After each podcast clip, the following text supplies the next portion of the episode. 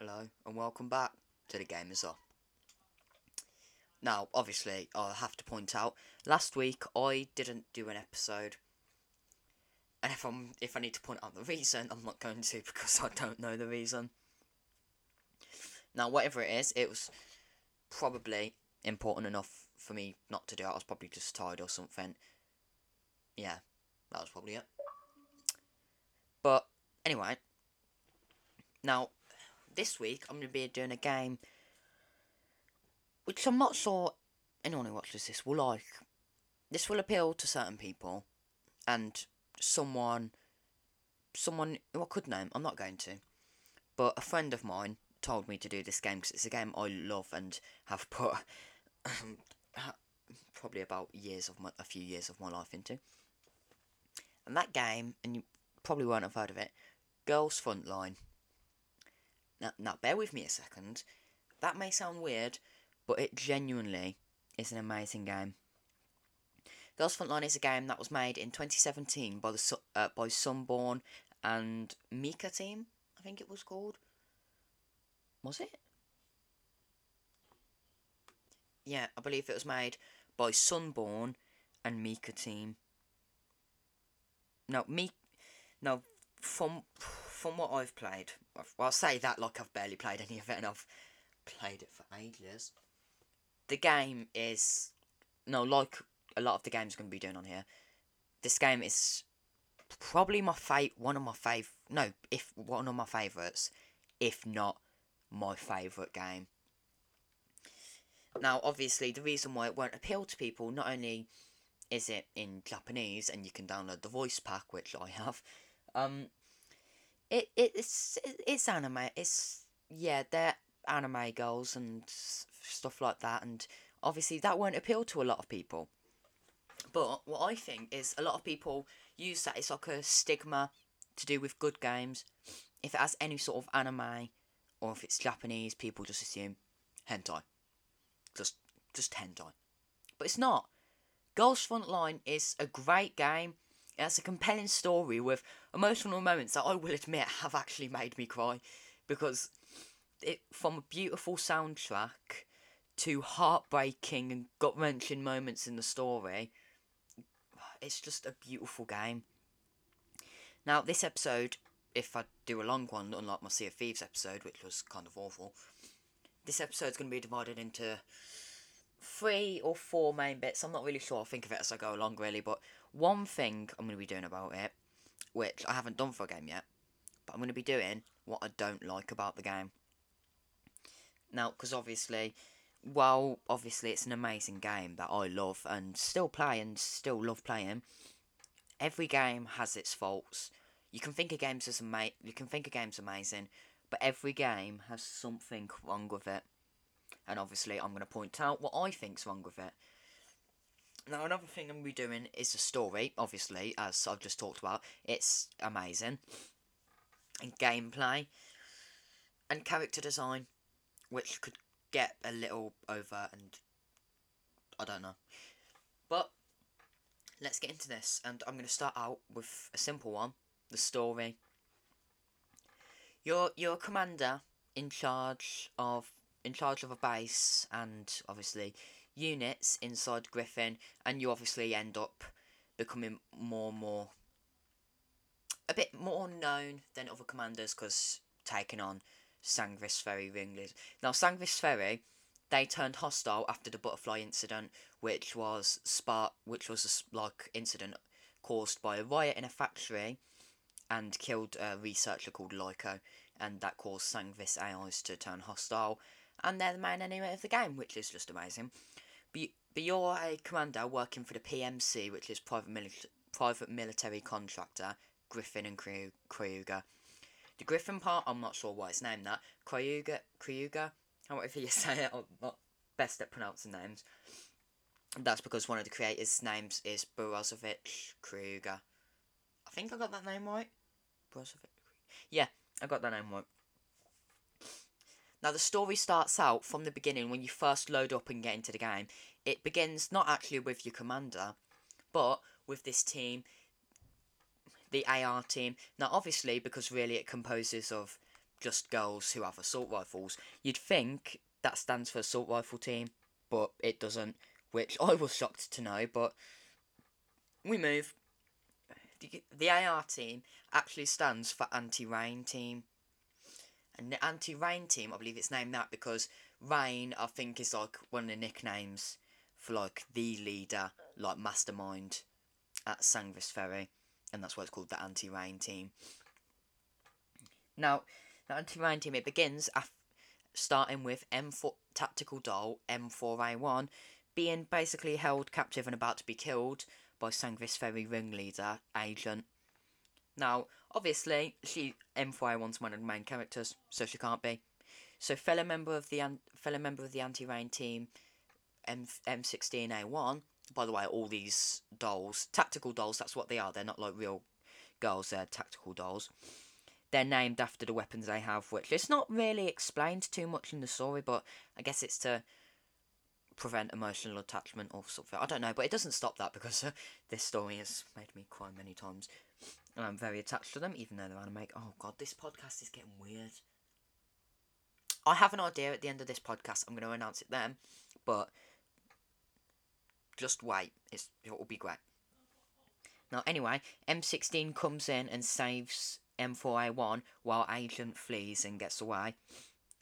And they meet up with the rest of the members of the AR team, M4 SOP Mod 2 and AR15. Now, AR15, now AR15, I'm going to be talking about a bit because things happen. Just things happen, right? Anyway, they meet up and they decide the best course of action to make sure they're safe is for them to split up and M4A1 to return.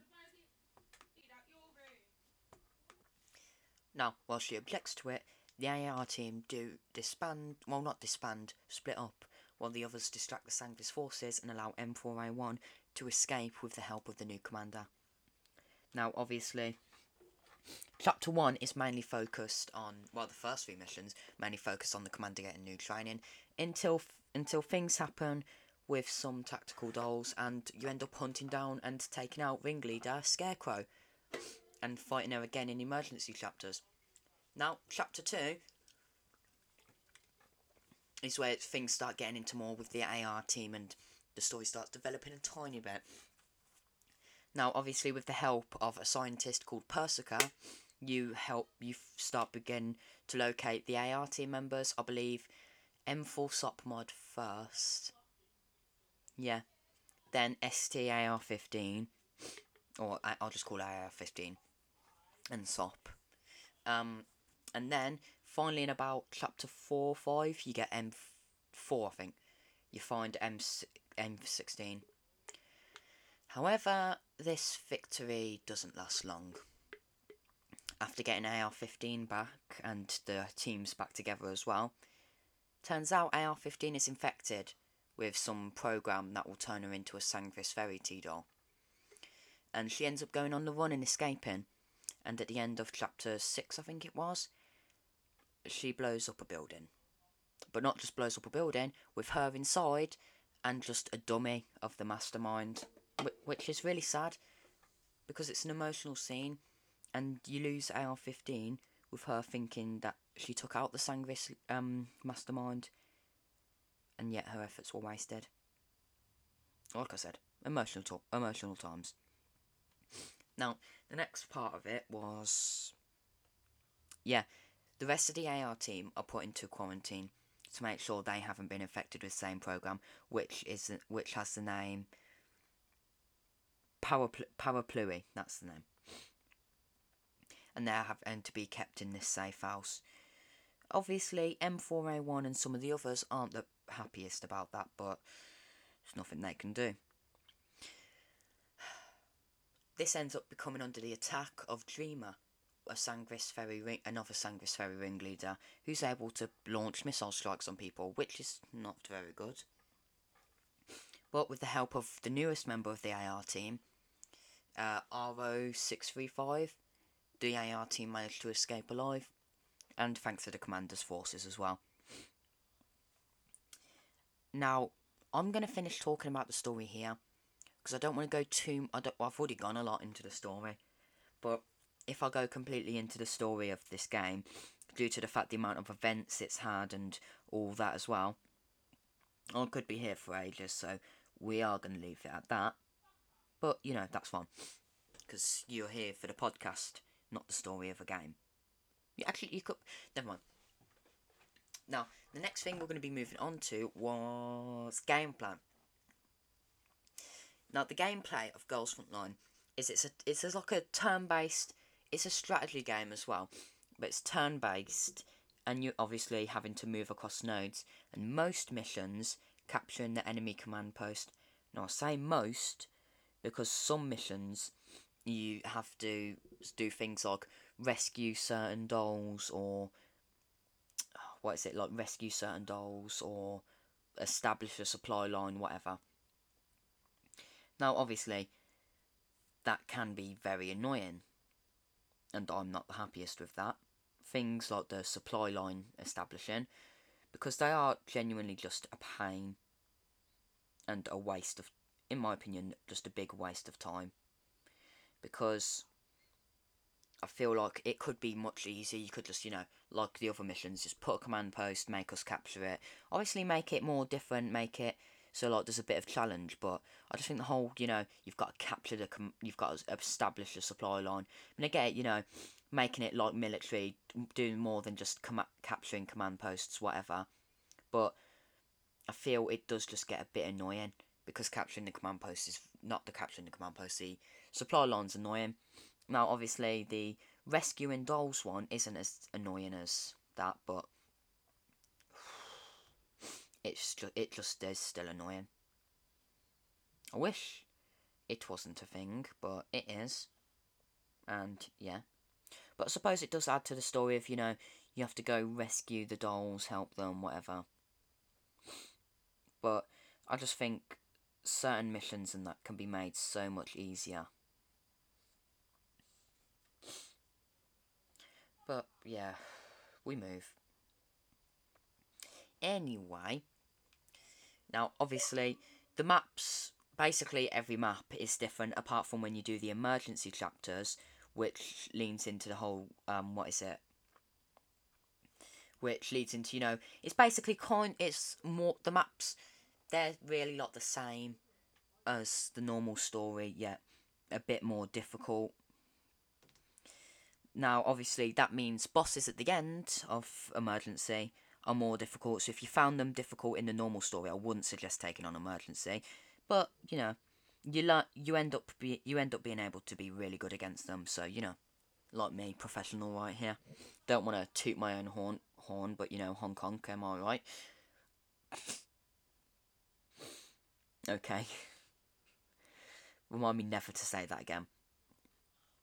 Now, frankly, I quite love the whole concept because I think it would it would really lose its touch if it was like a whole, you know, what oh, what is it called? Um, like a game like Call of Duty or something, like you control a girl, whatever. I think that would it would re- it would really lose its touch at that point, but it doesn't because of how it's designed, how the gameplay is, and I I love it. Obviously, not a lot of people would be a fan of this, but you, you've just got to learn to accept it, and once you get used to it, it's a good game. Obviously, some people may have a problem with that, but you know what? They can just shut up. Now, uh, what else was I going to talk about? There's multiple different enemy types in the game. From just the standard, I believe they were called Rippers, which just standard units, guns, obviously humanoid, whatever to things like the brutes and obviously bosses. Now, I'm not going to go too. I can't really go too much more into the gameplay in that because it is really quite simple. And obviously, if I could go into it more, I would. But yeah, again, I'm going to be saying this a lot, but we move. So I think I'm just going to move straight. Um, actually, I'm not going to do character design because it can be quite difficult to understand what the characters look like without seeing them. But just picture anime girls with guns. That's that's like the basic concept of it. So yeah. Now this might be another short one like the Sea of Thieves one. Not not because it's like a dislike or I'm trying to be lazy or something. It's just it can be difficult to make 30 minute episodes out of every single game. Finding something to talk about for 30 minutes can be. It's more difficult than it may seem, you know. Anyway, now what I'm going to be talking about for the last part of this, which could be 5 to 10 minutes, depending on how I'm feeling, that is going to be dislikes. Oh boy.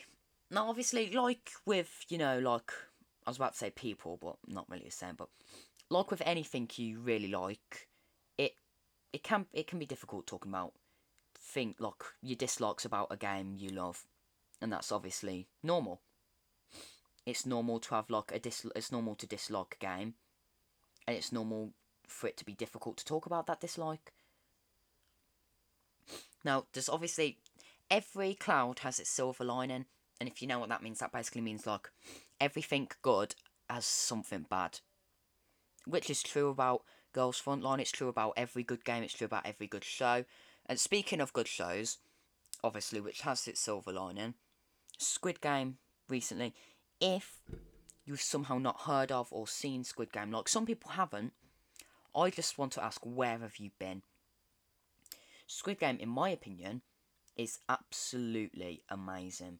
It's an amazing series, and if you haven't watched it already, you really should. It is great. But I'm here to talk about Girls Frontline, not Squid Game, so let's continue. Now, one of my dislikes about the game is. What was I gonna. Oh, I've had such like a. I need to improve my memory. memory. Well, actually, yeah, I've already talked about one of my dislikes, but I can say it again for this bit. The whole when it changes from being like, you know, capturing a command post or whatever to having to uh, capture like no establish a supply line or something. That is definitely one of my dislikes for this game. Them when it changes to that because you can get used to about for about like eight chapters, you know, eight or nine chapters, just simply you know go in, capturing the command post, done, and then it suddenly changes to something you have no idea how to do, and it's just like what. Genuinely, I was I was so confused with the whole supply line thing. Like I had no idea what to do. Like, did I need to go and just just bloody capture the node and it's done, or like? Now, obviously, I discovered it's not as easy as that, and it really did annoy me.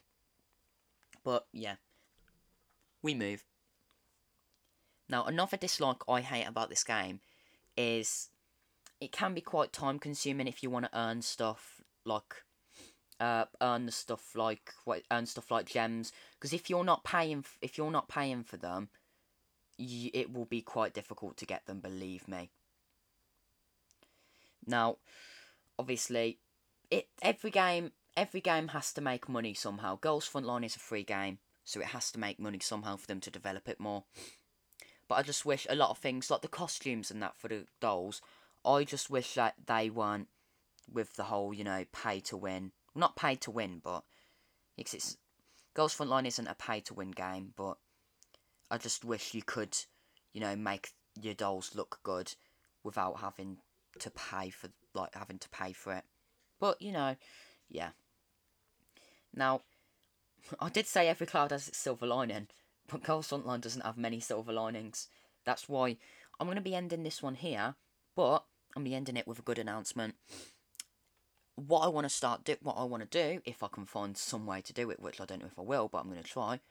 I want to try bring a guest onto the podcast, someone to talk about a game that obviously we'll both know about, and we'll have talked about a bit in advance to sort of. It won't be planned because, as shown here, I don't plan this. I don't like. I don't sit here like for hours planning like, oh, you're like, know what? I'm gonna say this. I'm gonna say this as well.